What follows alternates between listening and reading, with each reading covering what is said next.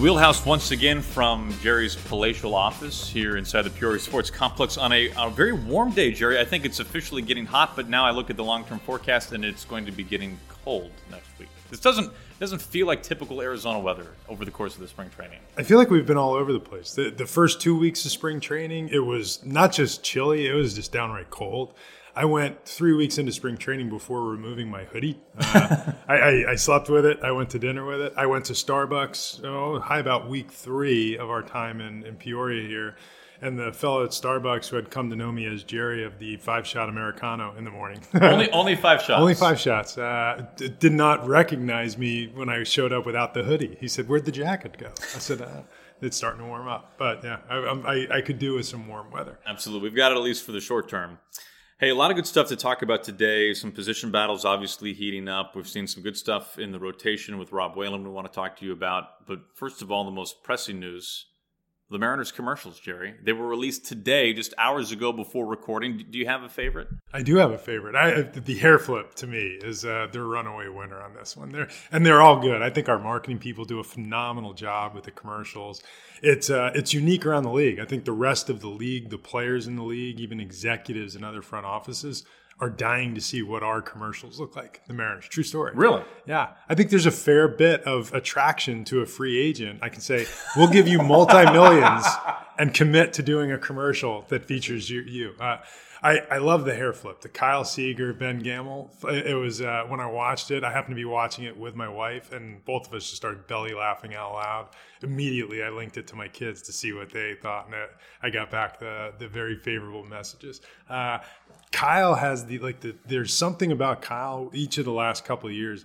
His commercials with the you know the blank stares, the the the dry wit, the the quick humor without a smile. It's it they're they're usually my favorites. This one, no question. That is kind of the Kyle Seager scouting report as a person, isn't it? I mean, that kind of is him, right? It really is. Although I will say, if you've had the chance to watch Kyle, uh, particularly in spring training, but usually during the course of a season, he's he's a chatty fellow at third base. Uh, if you watch Kyle, whether it's with the opposing third base coach, the player who just advanced from second to third, who plays for the other team, or the umpire, when no one else is is within earshot, sometimes it's the guy sitting in the front row next to our dugout. Kyle tends to to speak the whole game. He chatters along, and and I think it's his way of kind of releasing and loosening up to play one time during my first year here, I, I, we were walking by each other down in the, the hallway in the clubhouse area. And, and I said, Kyle, third base over there is like the Merv Griffin show. he, he, looked at me and he said, Who's, Who's Merv, Griffin? Griffin? but uh, yeah, he's uh, Kyle's a, he's a character. He's a true character of the game. He's uh, he's quirky. He's a really good player. And right now, I think he's in about as good a place with his swing as I've seen him since since we've been here with the Mariners in spring. You know, Larry Stone wrote a piece on Kyle not long ago, and Kyle kind of was outspoken about last year. And it's funny, it was a down year by Kyle Seager standards. Most third basemen would love to have a season like Kyle had last year. But he said he never really felt like he ever got in a groove. And then when he left Peoria, he didn't feel like he had his swing. Does, does that surprise you to hear him say that, or is that kind of what it looked like to you over the course of last year? No, he never really caught his groove. Every year in Kyle's career, he's he's generally been a slow starter. Uh, we're trying to talk him into not believing he's a slow starter, uh, but he's typically been a slow starter who catches fire and for a period of time becomes one of the most productive bats in the league. Not just with the Mariners, but in the with the league. And uh, you know, last year that hot streak never came. He got he got hot down in, in September just for a bit, but for the most part, he hit in Texas. You know, right, like he always hits in Texas, and the rest, the wheels never caught traction the, the rest of the season. And you know, it's it, guys are going to have down years, and if their down years look like Kyle Seager's 2017, sign me up. That's a that's a star quality player having less than his best season, but still by the standards of a major league player, quite quite good. And sneaky good humor. No doubt about it. That's it is. He's a quirk. I, I, mean, I love the the one with the uh, the like the Run DMC chains. That, that, a couple years ago, that was a good one. Right. You know the uh, the the uh, marketing video with the we're gonna. Well, there's the case swag, right? The, the K swag that okay. was uh, that was hilarious. Was the case swag. This one may top that just because you're you're watching him trying to flip no hair, and and and I don't think he could grow a strand if he wanted to. Yeah, I asked him a couple of years ago when he just shaved it off like what's going on, Kyle? Like you, ha- there, like there is hair there if you so choose to have it. And he basically said something along the lines of, "You just, you just got to know your strengths, and this isn't a strength." that's right. That's right. Self scouting there from Kyle Seager. Well, at the time of this recording, Jerry, we are essentially two weeks away from opening day at Safeco Field. No doubt more injuries than you would have liked to see for the Mariners right now. Although, some good news, there are some guys that are no doubt on the mend. Can you kind of give us an overview, snapshot, how you see things shaking out right now for the Mariners on the injury front? Yeah, I mean, it's been an unfortunate spring for us in that regard. I would say at this point, a majority of the guys we plan on having on our 25 man roster have either reported to spring training injured or have been injured since we've been here. The good thing is, none of them are very dramatic, they're all smaller issues. I guess most notably yesterday, Nelson Cruz left the game with a quad injury. We're anticipating that he could miss anywhere from one to two weeks, uh, uh, which is unfortunate, but still puts us in a position where he should be good for opening day. Robinson Cano is probably going to be in that five to seven day range.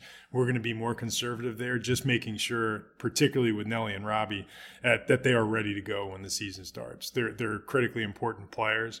Uh, Felix threw a bullpen yesterday, and right now is tracking to be ready for the start of the season. And uh, one small slip, and we won't be ready by opening day. But we do anticipate that that the first trip through the rotation, one of those turns is going to be Felix, and and we'll have to determine which one of them as we get closer. My guess is he's motivated enough to to answer the bell that we're going to get the the the foot on the gas version of Felix, but we don't want him to rush rush and press. Uh, Ryan Healy is now hitting live uh, off of real pitchers rather than off of tees, so we're progressing in that regard. He's probably going to need some uh, some at bats in backfield games at the minor league level, where we, as you may recall, in years past, maybe back to when Edgar was playing, Edgar was famous even around the league for going back and just taking nine at bats a day versus minor league pitchers leading off every inning. We'll probably do something like that with Ryan at some point to increase his volume, but not until he's ready to hit. Mitch Haniger's now back playing on a fairly regular basis, and and I don't think he's found his timing yet, but he feels good. Health is is good. We've seen Nick Vincent make his first appearance. David Phelps is now taking his turn on a regular basis, and that is all progressing in the in the right direction. Uh, Marco Gonzalez hit by a line drive the other day, and uh, I think all the good that Marco did in, in his first handful of starts down here, one screaming liner could have undone the whole thing. Fortunately, it hit the the the, the hand we needed to hit, which is the right hand, and uh, he doesn't seem like he's going to miss a start.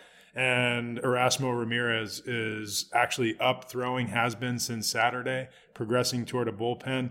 And while I don't think it's an average chance, there's at least a fighter's chance that he might be ready by mid April when we need to go to the fifth starter.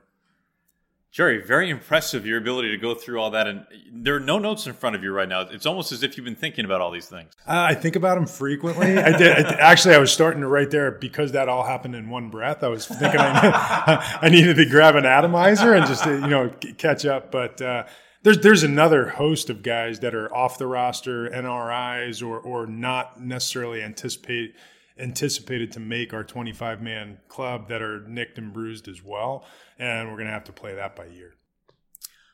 On the healthy side of the starting pitching conversation, my goodness, Rob Whalen in Scottsdale against the Rockies against a varsity lineup for Colorado. Nine punch outs, five innings, looked very sharp. What have you made of Rob Whalen so far? Well, Rob Whalen, I mean, and I could go Rob Whalen, Mike Leake, Marco Gonzalez. Our starting pitching has really delivered in the in this spring camp. Now we've we've struggled in other areas, most particularly with health, but nobody's been any better than Rob. And and it's a great story. He went through so much last year, battling depression. At one point, went home and. Uh, and we accommodated it and made sure that he had the help that he needed and stayed in tune with him all off season and when he showed up this spring he showed up 25 pounds lighter and his his emotional place was so much different than it was at this time even last year. And and in addition his command has just been lights out. So he showed up and his mind was free. He's enjoying playing the game as he told me i said rob what happened you know in the off season i, I it's and he started sharing his story and uh, it was at first it makes you want to cry that people are able to battle this way and kind of champion their own cause. But this guy worked his tail off to put himself in the position he's in. He's he's certainly certainly a threat right now to break with the big league club. He's pitched that well. And yesterday, of all the good outings, was really the most notable. As you said, it was he's freezing guys on on front hip cutters, and the ball was moving all over the place. And I thought it was the single best breaking ball we've seen any of our pitchers have all spring. Can you tell us about his curveball? Yeah, Rob. Rob actually, from a from a breaking pitch, from a pitch action standpoint, you know, both analytically and from a scouting perspective, when we acquired him from the Braves, that's why we went and got him. He has a very lively fastball. He throws both a sinker and a short little cutter, and he throws a curveball that's more top to bottom, and he's got a little slider that spins off it in a slightly different action or, or tilt. And the curveball creates so much depth without really moving up you'll get two different types of curveballs. One, let's say more like the what we saw the other night in Goodyear with uh, Sal Romano from the the rain uh, the Reds, or maybe what Ben Sheets used to look like, where it's just straight down tilt. You know, even a James Paxton, where it comes out of the hand and just fires straight down.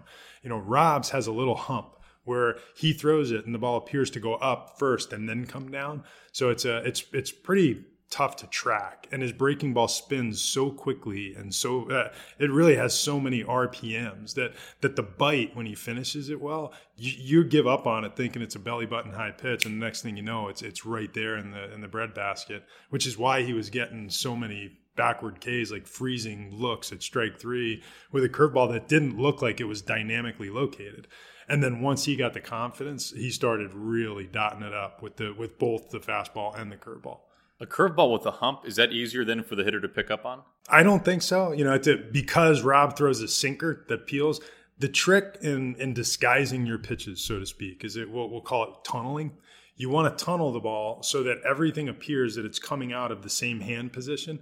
And if you get a curveball and you're releasing it at the same place as a sinker, and let's say for 55 of the 60 feet 6 inches that 55 feet of that travel time it's going to be on the same general plane but the curveball has the aesthetic of looking physically i know it's impossible for it to in, in flight pop up and then come back down aesthetically or visually it looks that way and you know it's we'll call it an up and down curveball. Rob has a real ability to spin that ball and make it look flat, pop up, and then spin down.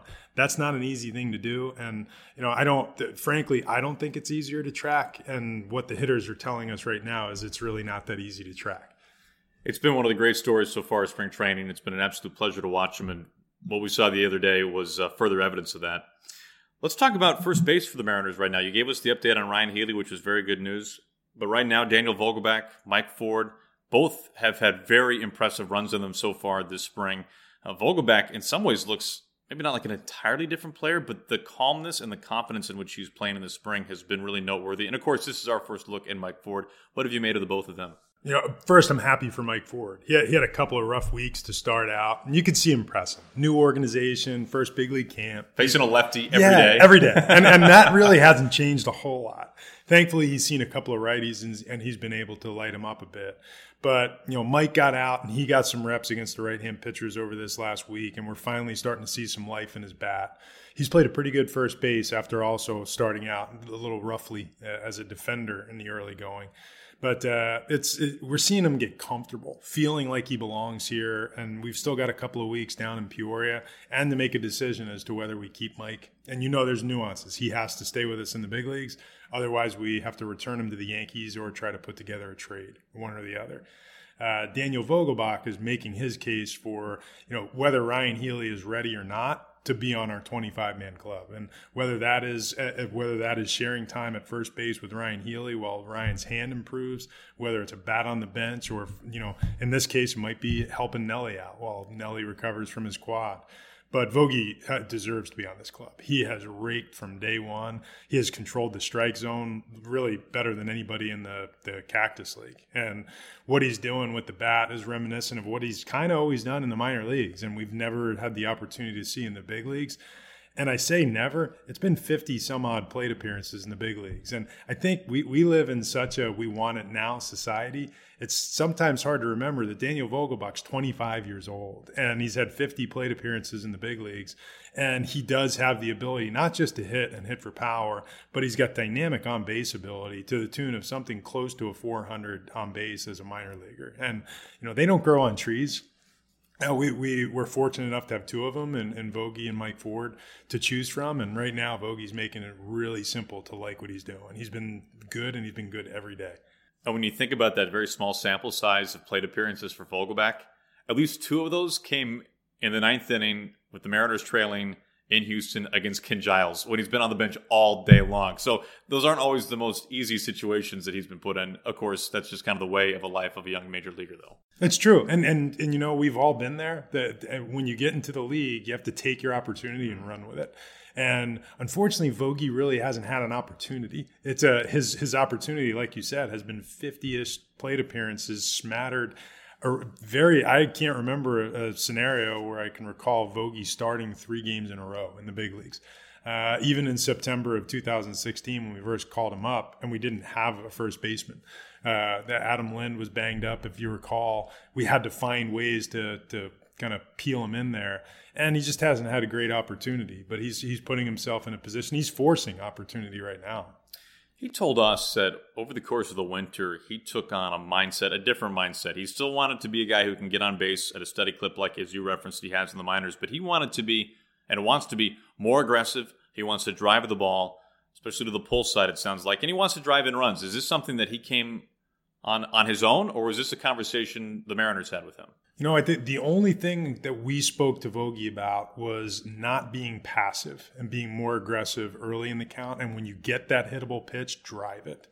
And you know, in the big leagues, we had seen him a lot of just taking middle middle pitches, and and we're at the minor league levels. You can sit there and take middle middle, and sooner or later they're going to make a mistake. They're going to elevate a ball, and you're going to drive it, which is where Vogie's made his money in the minors. At the at the big league level, once they get ahead of you, you don't really see a whole lot of mistakes. That it's really hard to hit in the big leagues when it's 0-1, 0-2, 1-2. So, you know, it's when Vogie gets in those 2-0, counts, you've really got to do some damage. And and and the, you know, big guys, that's what they do in those counts. They they do damage. And he came out this year aggressive in those counts. He's taking I mean, pull pull passes you know, trying to lift and elevate the ball. He went home. He did work on his swing. That was not something that we asked him to do. It's something that he determined he would do. Uh, and, and I think he knows what his skill set has to be for him to be an, an, everyday player in the big leagues. And and right now it sure looks like the the the bat is ready to do that. As we talk about you or Scott or someone from the management side talking to Daniel Vogelbach, there was a really interesting article written by Peter Gammons for The Athletic that came out uh, earlier in the week. And it, basically, the gist of it, Jerry, is that today compared to 10 years ago, 15 years ago, the amount of communication that is required by major league managers and executives is tenfold what it was a decade ago. And Gammons went even further to say that if you were a player in the major leagues, let's call it in the late 90s, you may go the entire season and maybe never even talk with your general manager. And today, general managers are circulating throughout the clubhouses and running into these guys on a much more regular basis having much more regular conversations and looping players for the most part into the daily conversation so that everyone is on the same page. Communication seems to be such a strength of yours. You're doing a podcast, for goodness sake. And Scott as well. What do you make of that summary of Gammon's article and, and kind of how the game has evolved and also how the Mariners view that? I think it's completely accurate. And, you know, we live in the generation, we, we encourage our players from the minor leagues, the day they sign to the big leagues. You know, this is the why generation. Ask why. And it, you know, if, if we suggest something, if we coach something, if if when we sign you we promise something, and those are the things that that are or are not being delivered, ask why. If if you disagree with some type of technique that we're trying to pass along, ask why. Why do we want you to do it this way? And we, if we don't have a good answer as to why, then don't do it. And you know, and, and I know Scott passes that along to our players daily. Uh, I had Ryan Healy say to me, who just came over. You know, one, one of my favorite people in the game is Billy Beane. Uh, I've learned a lot from Billy, and and Billy is, is is one of the funniest baseball people you'll ever be around and Ryan, I was I was having you know a meal with Ryan, just sitting down, and one of the first things he said to me was, you know, you're a lot more active with the players than than they were in Oakland, and I, I don't know why that is. I don't know how to be anybody but myself. But at the you know at the end of the day, I feel comfortable sitting down there with the players. I feel comfortable talking to them. But I also one thing I don't do is I don't spend virtually any time in the clubhouse proper. I think that's their space. So, you know, having a meal with them in the dining room, sitting out on the field and chatting them up in the dugout during batting practice, leaning on the, the turtle and, and chatting to them while they're, while they're, you know, taking BP, all great. I think when they are in the clubhouse, that's their space. And, you know, it's for them and the staff, the manager. So I try to draw that line, and, and it's a lesson that I think uh, I've, I've, learned through the years that they need to have that protection. You know, I think Scott does a phenomenal job. I, mean, I think it's his greatest trait as a manager is his ability to communicate.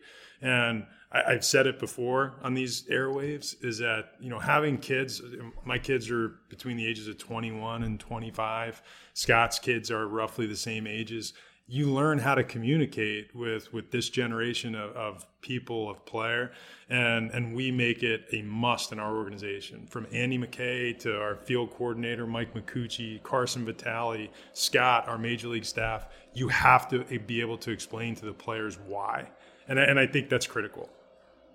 Since you bring up moneyball or you bring up the a's and billy beane and moneyball have you ever heard rick's story about moneyball Riz? Yeah, Riz. No, no. So during the movie, they have the montage of all the wins in a row, right? 15, 16, 17, 18, 19, 20.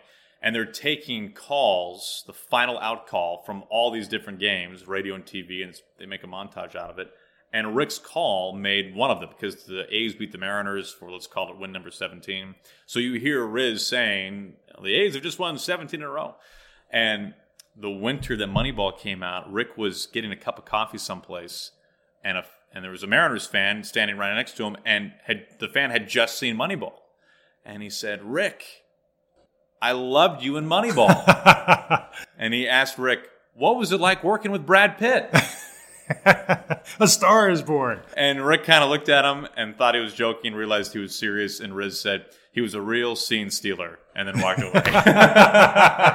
so that was a fantastic Rick response. you know, we had it, that year, the year Moneyball came out, we were at the uh, the general managers meetings, and you know, it, generally the the general managers meetings when we get together for the the the group meeting, there are two people in the room. There's a general manager and an assistant general manager or two representatives of each club. And that year, uh, Billy Billy came to the to the GM meetings a little bit late, and you know his chair was kind of oddly empty for uh, about the first half day, and and uh, he he came walking in halfway through the meeting the second day and got a, a small little golf clap, and was not referenced as as Billy Beane, but was referenced as Brad Pitt, and he said, "I'll take that." oh yeah, absolutely. That's not too bad, is it? Well, it was a, it was a fascinating article, and I couldn't help but think about the Mariners and you and Scott because this seems to be such a priority for you guys.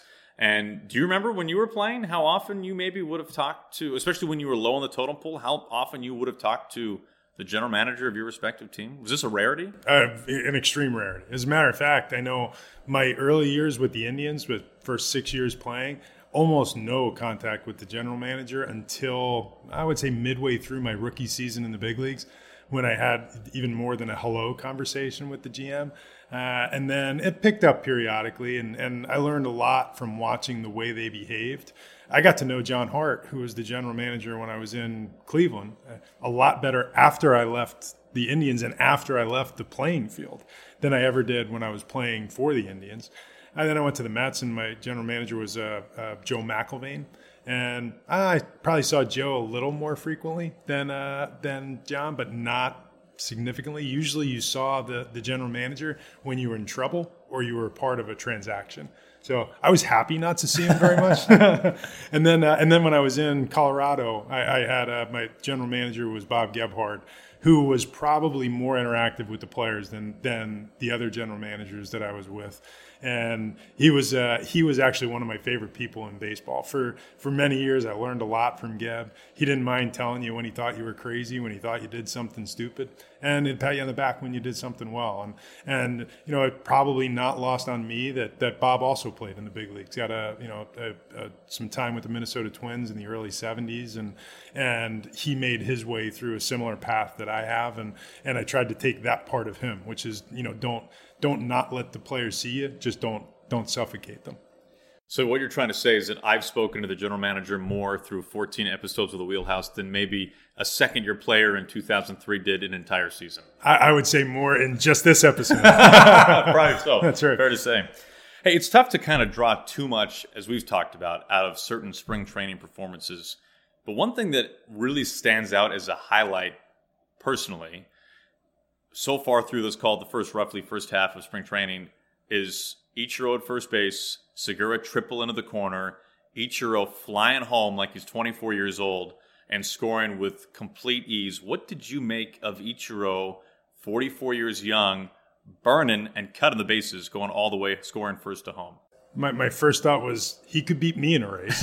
uh, my second thought was first I was pumped to see Jean Segura hit a triple. Sure, uh, right, right, right. And then once I realized that Ichiro was was cutting it up and and eating up as much ground as he was, really I, I started watching all of his actions after that. And and if you watch Ichiro, even the, you know the, the other day grounds out to second base, he he runs down hard to first base every time. And when he's running back to the dugout, he he picks up speed as he goes until he gets back to the white line. And and my it's he is disciplined just to do the right thing, to run wherever you go. It's a he's it's he's conditioned himself that his jog looks like other people's kind of medium sprint. For me, I'm sweating rockets just trying to keep up with him when he's jogging. But he's a uh, he's an incredible athlete. I love the the the intensity that he brings. And already one thing that's been easy to pick out with Ichiro is the baseball IQ.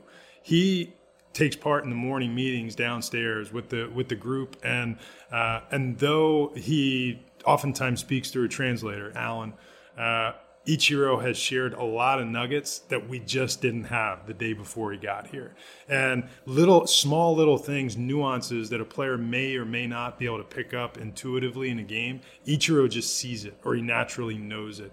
And he's been able to give advice to a lot of our younger players. And when I say younger players, I mean guys that are in their late 20s who've been in the league for five or six years that might not have that, that natural baseball IQ or instinct that he does. And it's been incredibly helpful in the early going. And these are dividends that you expected from Ichiro, but maybe now you're seeing it firsthand. But, but yeah. I mean, this was part. This was part of the package, right? This this veteran experience. Exactly right. And I guess the thing I'm happiest about is that he's willing to share it because even guys that have those experiences, who've learned those lessons, or might have that that level of IQ, don't naturally want to make their teammates feel like they're it's they're they're having it shoved on them and uh, his his delivery's been great, his timing's been great, and I think he's been so well received by his teammates, and and that much is not a shock. But this was expected; it's just happening in real time, and that's fun. That's neat to see.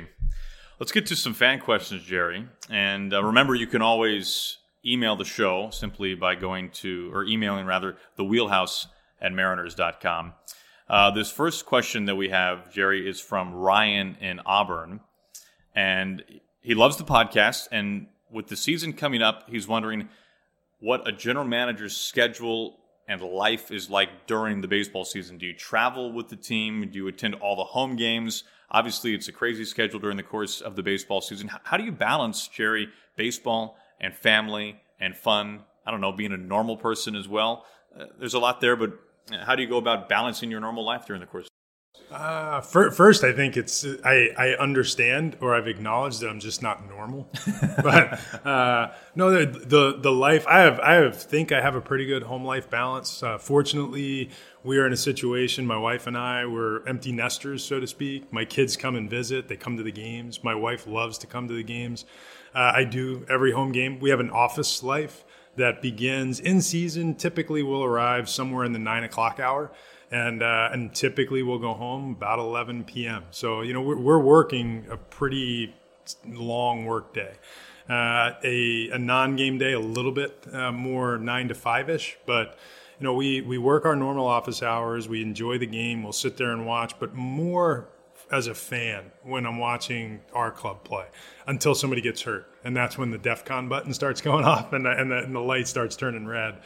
But uh, watch the game almost as a fan. I probably, when I say as a fan, I see it through a different lens than maybe most fans do, and uh, I'll. There are times where I'll be intense, times where I'll laugh, times where I'll joke about an error we made, times where I want to flip my top. But uh, I'll travel with the club about a third of the time. So you know, when we go on road trips, I, I will choose them. Uh, I will, I will choose them the, properly. There are I've never seen you in Tampa, Jerry. uh, I was in Tampa in 2016. Not Okay. not my uh, I, uh, which was of this will be my seventh year as a general manager. I've been to Tampa in 2016.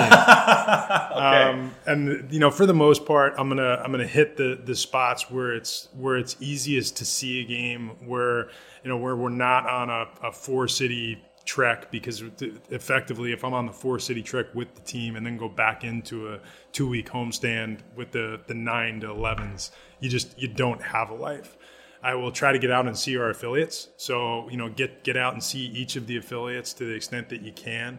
Last year was not a good year for me in that regard because we had so many injuries to battle. I didn't really get out much. But try to see the the, the players the prospects visit with the staffs and then maybe the most you know, unique time and one of my most enjoyable times of the year is the draft. You know, when we're going through the June draft, effectively we just we sequester ourselves to a room, the John Ellis Pavilion at Safeco Field, and for the better part of a month we're just locked in the room talking about who we're going to take and and breaking down players. I find that to be the most valuable time of the year for us organizationally, and we learn about each other.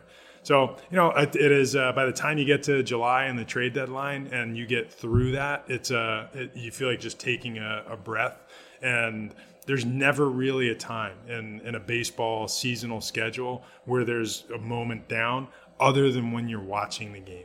And which is why it's so crushing when a player gets hurt because now you have in addition to the anxiety you feel when one of your players goes down and you're worried about his well-being that it just created these 15 things that have to happen in the next three hours to make sure there's a player out there the next day in your time with the mariners have you ever not watched a mariners game that day i mean has there been a mariners game played and you haven't seen it uh, yeah, yeah, yeah. That there happens? have been, yeah, it happens, but only when I'm out watching a minor league team. oh of course okay Yeah. or like somebody in your family is getting married maybe something like that correct. But even on those occasions, that's why they made MLB at i was going to say there's, a, there's an app for that right Yes, and so you know, my my daughter was married uh, last August. We were playing in Kansas City, and we actually made a trade on her wedding day, which I think we've talked about. Uh, I did not take part in making that trade. Jeff Kingston pulled the Okay. the, the plug on that one, but uh, it was the day we acquired Yonder Alonso. And you know, going into going into her wedding day, I'm, I'm sitting there tracking everything on the phone, and I will say I was disciplined. I did not put the the phone in my suit pocket. I turned the phone off and put it in the drawer uh, in the uh, you know the the, the little Like room farmhouse. Okay. Yeah, so that I would not pick up the phone. And you know, not shockingly, once we got to the to the after party, I immediately flipped on the phone and thought, oh, not bad. so you basically give kingston the keys to the car when you're at the wedding and it's this puppy's yours take care of it That's it. Yeah. You go get them. If there's anything crazy comes up, please call. But otherwise, you know, use your best judgment. when you aren't at the game, whether that be at home or on the road, so let's say the Mariners are in Arlington and you're at home, do you gain anything from the better watching the game on television, certain camera angles, whatever it might be? Or is it tougher to learn about your ball club watching the game on TV versus from your box at Safeco Field? No, I think it's it, it's equal parts both. You know, and and even to the point where now we've we've garnered. Uh, so much scouting information out of watching games on video or actions on video where you can slow it down. You get a better read on pure pitch action because of the view of the camera. It's it's easier to see how a pitch acts from sitting behind the pitcher than sitting in front of the pitcher. Uh, but unfortunately, it's it's easier to see the reactions of a hitter when you're sitting behind him than than what we maybe can see from the from the from a scouting perspective Sure. from the TV. So combining the two is a really valuable tool. I, I will say that oftentimes when I watch a, a live outing of a pitcher, and it's either it's either on one spectrum or the other, it's it's terrible or it's awesome. I'll oftentimes go back and watch the pitch action and location because sometimes you, I, I played with a guy one year in Colorado who had a phenomenal year, and and the next year he came. I mean, as good a year as you can have as a major league reliever and came out the following year and and it did not go so well for the first month or month and a half and he came down to the bullpen and he sat down and he said what am i doing wrong and i said you're not doing anything wrong you're doing the same things you did before it's it's all about the location last year you made the, you made the same location pitches they hit them You know, you just worked in the middle of the plate and they missed them. you know? And, and he didn't believe me. He said, ah, you're crazy. Those aren't the exact words he used, but you know, this is a family podcast. Uh, and he went and looked at video and he said, no, no, no, I, I, I do, I buy it. And, you know, it's a, here the best chance that we will see, you know, appropriate location, you know, catcher framing, uh, I guess execution. It's easier to see it on a monitor, on a TV. And, you know, therefore I'll often go back and double down and watch games that I've already seen just to see what those actions look like. Tim in Yakima has a, a question. He first of all, he really enjoyed the conversation last week about Ichiro and then our other conversation about launch angle. And he would like us to combine those two conversations. Ichiro launch angle, something that probably is not talked about a whole lot. But, you know, there are stories, Jerry, of Ichiro's first tour with the Mariners and him just putting on a show in batting practice, peppering the Hit It Here Cafe glass. I mean, this is a guy who has had the ability to launch the baseball. But when you think about launch angle and Ichiro and you mash those two things together, what kind of comes to mind? Uh, you know, it, it, what comes to mind is maybe the hitter that or hitters, but maybe hitter that reminds me most of of Ichiro through my baseball life was Rod Carew. Rod Carew had awesome bat to ball skills, as did Ichiro. The, the, ability to control the strike zone, spray it around to all fields, impact the game with your speed. You know, and I heard for years as a kid growing up that Rod Carew had more power during batting practice than any other player on the field. And and Rod Carew played with some boppers through the years. And I always found that hard to believe. And then one one year he decided, all right, I'm going to hit homers, and and he and he hit homers. Same thing in the '80s with Wade Boggs. You know, ah, if I want to hit homers, I'll hit homers. And then lo and behold, one year Wade Boggs decides I'm going to hit homers, and he hits 24 home runs. I always heard the same thing about Ichiro. And the first time I ever got a chance to see Ichiro take batting practice was at the 2007 All Star game in San Francisco. And he's launching balls out into the bay. And and I thought, wow, is it that easy? That, that why doesn't he hit the, the, the bombs during the game? You know, he can drive a Cadillac, according to Ralph Kiner. But you know, the, the the idea is that I think Ichiro gives up so much in his hit ability, his ability to to navigate the ball he has more bat control and ability to use a field that if he changes his angle, he becomes much more of a one way hitter. I don't think you could play a, a shift defense on Ichiro, particularly in his prime. I don't know how you could do that. Whereas to add that launch angle, I think you start hitting in more of a half a field or even in some cases a third of a field. And I don't know that you get the 3,080 hits. I don't know that you get batting championships. And I'm certain that you don't get, you know, a gazillion consecutive 200 hit seasons. So he, he gave up something to get something, and I don't think the Mariners been disappointed.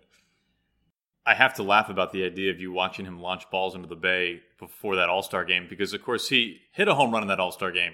It just never left the ballpark. Yeah, in the Parker. yep. yep. And it's I joked around with him actually when he got here. It's one of the first things I cited because uh, we were my family and I were at that All Star game, and uh, I was there. I watched the you know the the uh, the prospect game prior to right. on Sunday.